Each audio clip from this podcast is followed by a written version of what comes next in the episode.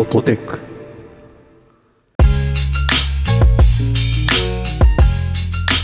こんにちはアクシーです。こんにちは陽平です。この番組ではほっと一息つけるテックな話題をテーマに雑談を交えつつ話していきます。クシーさんはい。最近ですね僕あの Kindle ペーパーホワイトはいはい。あるじゃないですか電子書籍のありますね。僕も持ってます。持ってます。はい。うん、僕3代目をこの間買い替えまして。自分用にですか？はい。過去の2台はあのどっちも壊れちゃったんですよ、で壊れて、うんうん新しいの買うかって言って買ってるんですけど、でこの間買った3代目の時にあの初めて知ったのが、まあ、これちょっとお得情報みたいなやつになるんですけどお壊れてるかどうかまだ確信が持てなかったからサポートに連絡したんですよ。はい。でなんか Amazon のサイトのちょっと奥の方になんかサイトからチャットでこうサポートをしてもらえるところがあってそこであのどんな症状ですか？みたいなやり取りしてはいどういう症状だったかな。まあディスプレイがタップできなくなっちゃって。ああなるほど、はいはい。うん普通に故障ですねそれは。そうそう。ページめくれないみたいになっちゃったんですよ。でそれを症状伝えたらあのあじゃあ故障ですねってなって。でまあ保証はもう切れてたから1年とかだったっけな、うんうんうん。1年保証は切れちゃってたんでうん。じゃあ買い替えてくださいみたいになって。あーまあまあ修理できない、あ修理はできるけど有料になるってことですか？なのかな、うん。確か買い替えるしかないとかだった記憶が。はい。でああそっかーってちょっとがっかりしてたんですけど。さああのそのサポートの人から連絡があってあの15%オフのクーポンつけるんでそれで買い替えてくださいってえ言われて。それモデルの指定はあるんですか？ペーパーホワイトであればっていうぐらいだったかなちょっとわかんないけどでも15%永年15%オフのクーポンっていうのがあいつでもいいよってことですか？そうですそうです。なんかたまにセールやってるじゃないですか、はいはアマゾンセールみたいな。そいれでブラックフライデーみ安たいなやつ、ね、とか安くなってる時ありますけどその時も使えるんですか？さらに割引になる。あんま分かんない。試してないからわからないけどまあ永年クーポンだからもしかしたらそれで合わせ技ですごい得ができる可能性はありますね。へえでもこ壊れたらクーポンくれるってめっちゃ優しいじゃないですか。そうなんですよ。これ全然知らなかったから。まあ後でなんかググったらそのこと書いてるブログに書いてる方とかいたんですけど自分が連絡した時は知らなかったからすごいちょっと嬉しかったですね。へえすごい、うん。いいですね。お得情報じゃないですか。そうそう。で古いやつはなんかリサイクルセンターが Amazon で決まってるとこあるからそこに送ってくれって言われて。あー、うん。あそれをじゃあ出したよっていうのを交換でクーポンをくれるってことなんですね。そんな厳密じゃなかったですけどね、うん、送ってもいいよみたいなぐらいで。へえそれ普通のペーパーホワイト使ってます？なんかモデルいろいろあるじゃないですか。あオアシスとかいいやつがオアシスかなあと分かんないのが広告付きかどうか選べるみたいな。ああなんかどうだろう。3G がついてるとかなんかあるじゃないですか。僕が前持ってたやつはその 4G 回線がついてるやつじゃあ外でだったんです。よ単体で持ち出せるってことですね。そうです。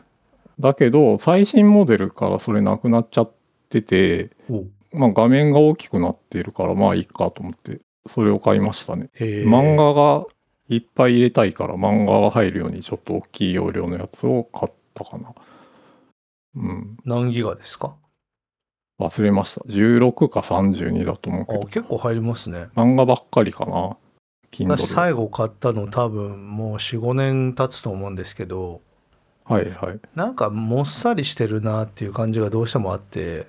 そうですね。あのインインクじゃないですか、うん、じわっとそうそうただのデバイあの表示する LED とかそういうんじゃなくてそのインクなんとかってやつでじわっとこう画面が切り替わるやつで目に優しいとかですよねあれ確か。そうですね。まああのなんだっけ先生っておもちゃあったじゃないですか。あはいはいありますね。書いてはい。磁石みたいな。左から右にビッてやるとまたうん。真っ白になるみたいな、あれとはい。まあ近い感じですよね、あ原理的には。インクってはい。うーんまあなんか目が落ち着くから好きですねいいインク。うんだ最近僕あの iPad mini とか使ってそれでもう Kindle のアプリで読んでるんですけどだ本当は目にいいのは Kindle ペーパーホワイトの方がいいんですよね確か。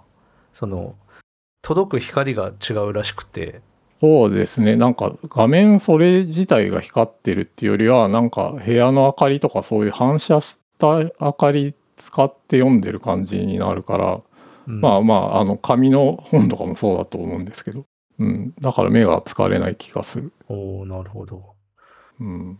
ねえなんかただあんまりこうパッと Kindle を出すっていうことがどんどん減ってきちゃってますね僕はああ。何読んでますか？Kindle でまあ漫画と本が多い、ビジネス書が多いんですけど、うん。なんか技術書は紙で読むし、小説も紙が好きだから、結局紙で読んでるじゃないですか。うん、なんかそういうのはそうで、でもビジネス書っぽいのと漫画はなんか買った後部屋が固まってこう侵食していくのがあんまり好きじゃないんですよ。ああ確かに。わかります。うん、だからその2つは電子にすぐ移っちゃいましたね。うん、うん。Kindle ねまあ最近のもちょっと試してみたいなという気もするので久しぶりに買ってみようかなこの間安かったんですけどねちょっと買いそびれちゃってああ、セールたまたまやっててもう気にしないで買うしかないです。それかまあ壊れて買い替える。15%オフ割れで。ないんですよなんか知んないけどうちのやつ全 そう然なんだ。2台とも超元気なんであんまりあのなんだろう電子機器壊さないんですけど壊れない方なんですけど Kindle は運が悪くて毎回壊れてますね、へえうん。そんな荒っぽい扱いしてないんだけどね。うんうん。っていう感じのはい Kindle お得情報でした。ありがとうございます。はい。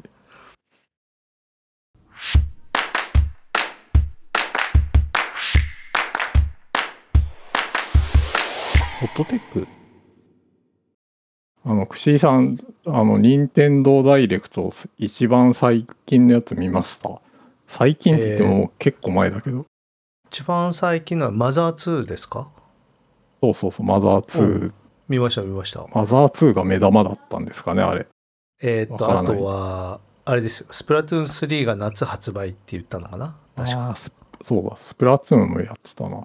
僕、はい。あの、正直言ってそんなにゲームしないから、うん。わからないんですけど、でもなんか、任天堂ダイレクトは結構好きで、はいはい、朝ね、平日の朝にいきなりバーンって始まって、うんうん。子供たちがみんな学校に行く前ぐらいの時間にこう始まって終わるみたいな、うん。あれが結構面白いから見てるんですけど今回のやつってそのマザー2がまあそうだと思うんだけど他にもなんかクロノトリガーのああ続編、続編なのかな？クロノクロスのリメイクというかあのなんだろうなあれ。現代版になるみたいなやつですよね。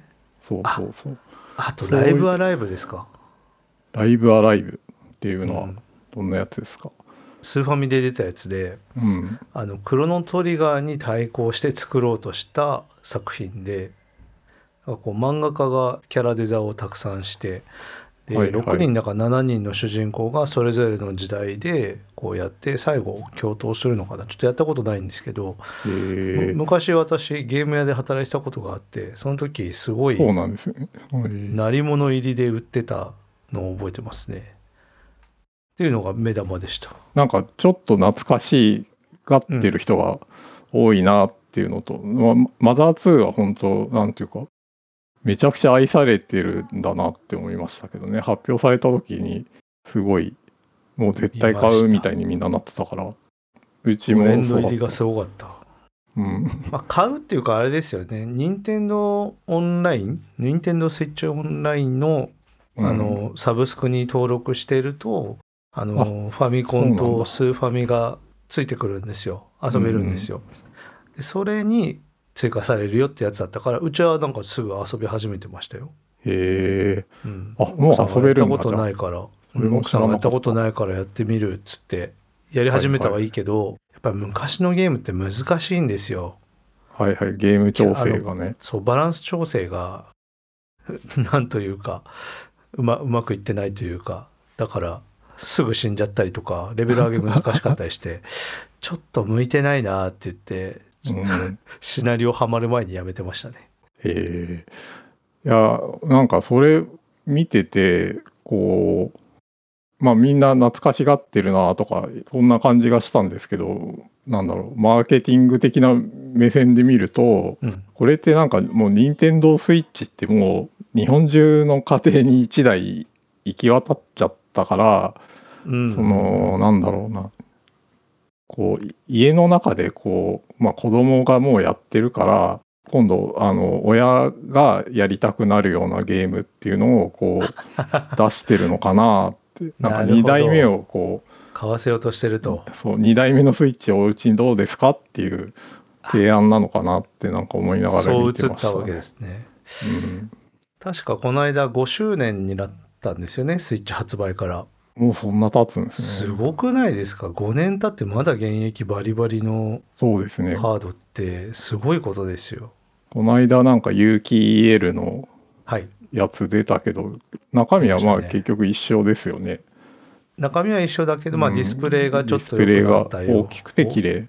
そうですバッテリーの持ちは確かそんな変わんないけどそのテレビにつなぐドックっていうやつがあるんですけどそれがちょっとパワーアップしてもともとは USB で無線無線 LAN じゃなくて有線 LAN を挿す時は自分でこう USB 接続のあのアダプターを買って挿さないといけなかったんですけど、はいはい。有機 EL 版はあの最初から有線 LAN が挿せるようになったりしてますね。あ僕ちょっと詳しいですね。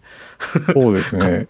僕は 僕は家にあの子供用に1台買っただけだから。あそうですか。うちで2台あるんですよ。あじゃあもう本当にそのマーケティング的な理由じゃないけど2台ある。ありますね。まあ、うん。同時にやりたいっていうのがあってというのもあのスプラトゥーンをうち同時にやる家なんですね。親と子とかか子供2人でやるとか。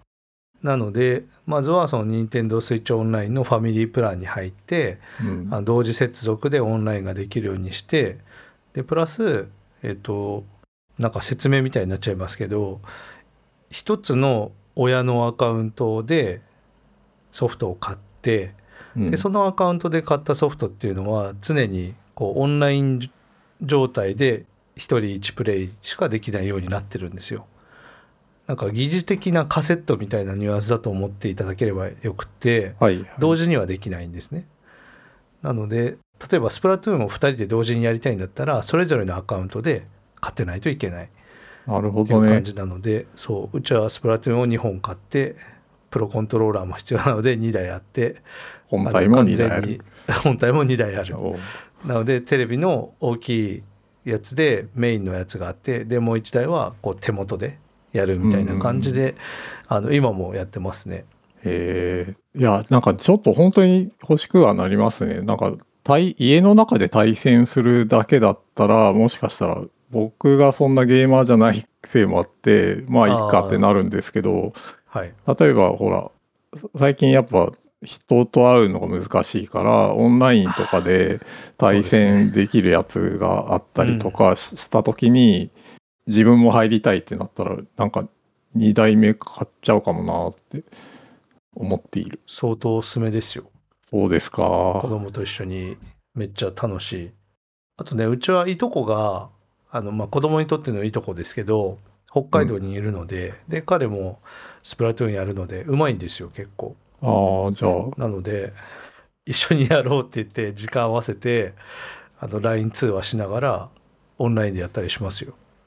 今時っぽくないですか？今時っぽい。なんかそう。でもそういうのあると本当にもう買うしかなくなるなってなるからな。あの2台あってもうん、喧嘩にならないし、おすすめですよ。いや本当に2代目が各家庭に2代目の時代になるのかなって思いました。そうですねじゃあ洋平さんも2台目をね有機 EL 版を買って 大人っぽい。そ そこは大人っぽいんですね。そそりゃそうじゃないです。かうん。だどうせ買うんだったた高い方買う。買わないと。いやそりゃそうですよ。今安いの買う選択肢はないですよ。まあライトでいいけどね。うん。はい。いやでも本当になんかうまいなって思っちゃいました。なるほど、うん。という朝でした。あ朝からそんなことを思ってたってことですね。任天堂ダイレクトを見て思いました。はい。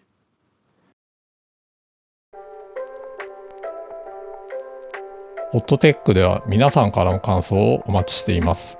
ツイッターでハッシュタグ、ハッシュホットテックをつけて、感想や取り上げてほしいテーマなどをぜひツイートしてください。また、お便りは番組公式 Twitter からリンクしています。ご用の方はそちらからお願いします。番組が気に入っていただけた方はぜひ、ポッドキャストアプリや Spotify などで購読をよろしくお願いいたします。